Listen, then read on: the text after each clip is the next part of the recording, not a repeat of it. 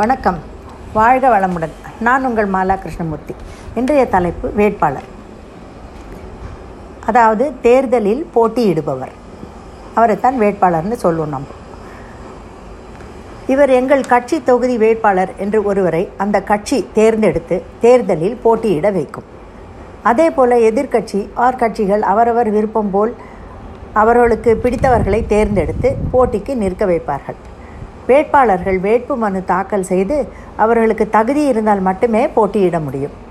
அவர்களுக்கு என்று சில ச தகுதிகள் இருக்க வேண்டும். தங்கள் மனுவை கொடுக்கும்போது அதில் விவரங்கள் கொடுத்திருப்பார்கள். தகுதி இல்லை என்றால் அந்த வேட்பாளர் மனு நிராகரிக்கப்படும். அவரால் போட்டியிட முடியாது. சில பல குற்றங்கள் கையாடல் செய்திருந்தாலும் நிற்க முடியாது. வழக்கு நிலுவையில் இருந்தாலும் தீர்ப்பு வரும் வரை நிற்க தகுதியில்லை எலெக்ஷன் கமிஷனுக்கு தான் இந்த தீர்ப்பளிக்கும் அதிகாரம் உள்ளது. அப்படி மனு தாக்கல் செய்து வேட்பாளராக ஆனவுடன் அந்தந்த கட்சி அவரவருக்கு ஓட்டு சேகரிக்க வீடு வீடாக சென்று பிரச்சாரம் செய்வார்கள். நோட்டீஸ் அடித்து விநியோகம் செய்வார்கள்.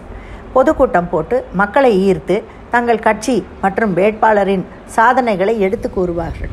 பணம் இருப்பவர்கள் பிரியாணி காசு என்றும் தருகிறார்கள். எங்கள் வீட்டில் வேலை செய்யும் அம்மாவிடம் ஒரு சமயம் நீ யாருக்கு ஓட்டு அளிப்பாய்? என்று கேட்டேன். எந்த கட்சி நிறைய காசு தருகிறதோ அதற்கு தான் ஓட்டு என்றார். இந்த மனோநிலை மாற இன்னும் பல வருஷங்கள் ஆகலாம். ஊழல் இல்லாத நேர்மையாக இருப்பவர்கள் அரசியலுக்கு வருவது மிகவும் குறைச்சல். அதனால்தான் நாம் என்ன செய்ய முடியும் என்றால் இருக்கும் வேட்பாளர்களில் யார் பதவிக்கு வந்தால் ஓரளவு நன்மை கிடைக்கும் என்று பார்த்து அந்த நபருக்கு நம் வாக்கை அளிக்க வேண்டும். ஓட்டு போடுவது கட்டாயமாக்கப்படவில்லை என்ற என்றதனால் படித்த பல மக்களே ஓட்டு போட செல்வதில்லை. யார் வந்தால் என்ன? நமக்கு எப்போதும் ஒரே மாதிரி தான் வாழ்க்கை என்று காதுபட பலர் கூற கேட்டிருக்கிறேன். அதில் உண்மை இல்லாமல் இல்லை. ஆனாலும் நாம் எல்லோரும் அப்படி இருந்துவிட்டால் ஆட்சிக்கு வரும் நபர் அதற்கு சற்றும் தகுதி இல்லாதவராக ஆகிவிட வாய்ப்புகள் உண்டு.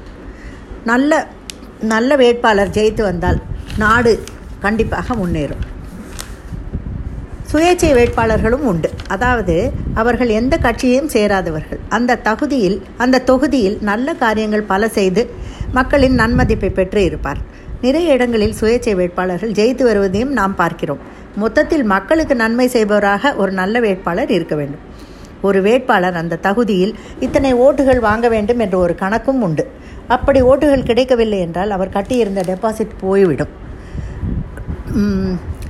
நாம் எல்லோரும் தான் நம் பிரதமரை தேர்ந்தெடுத்தோம். அவர் ஆட்சியில் நாடு எல்லா துறையிலும் முன்னேறி உள்ளது என்பது மறுக்க முடியாத உண்மை. பல ஆண்டுகளாக ஆட்சியில் இருந்தும் சாதிக்க முடியாததை எல்லாம் குறுகிய குறுகிய காலகட்டத்தில் நம் பிரதமர் நிறைவேற்றி உள்ளார் என்பது நாட்டுக்கும் நமக்கும் ஏன் உலகுக்குமே பெருமை.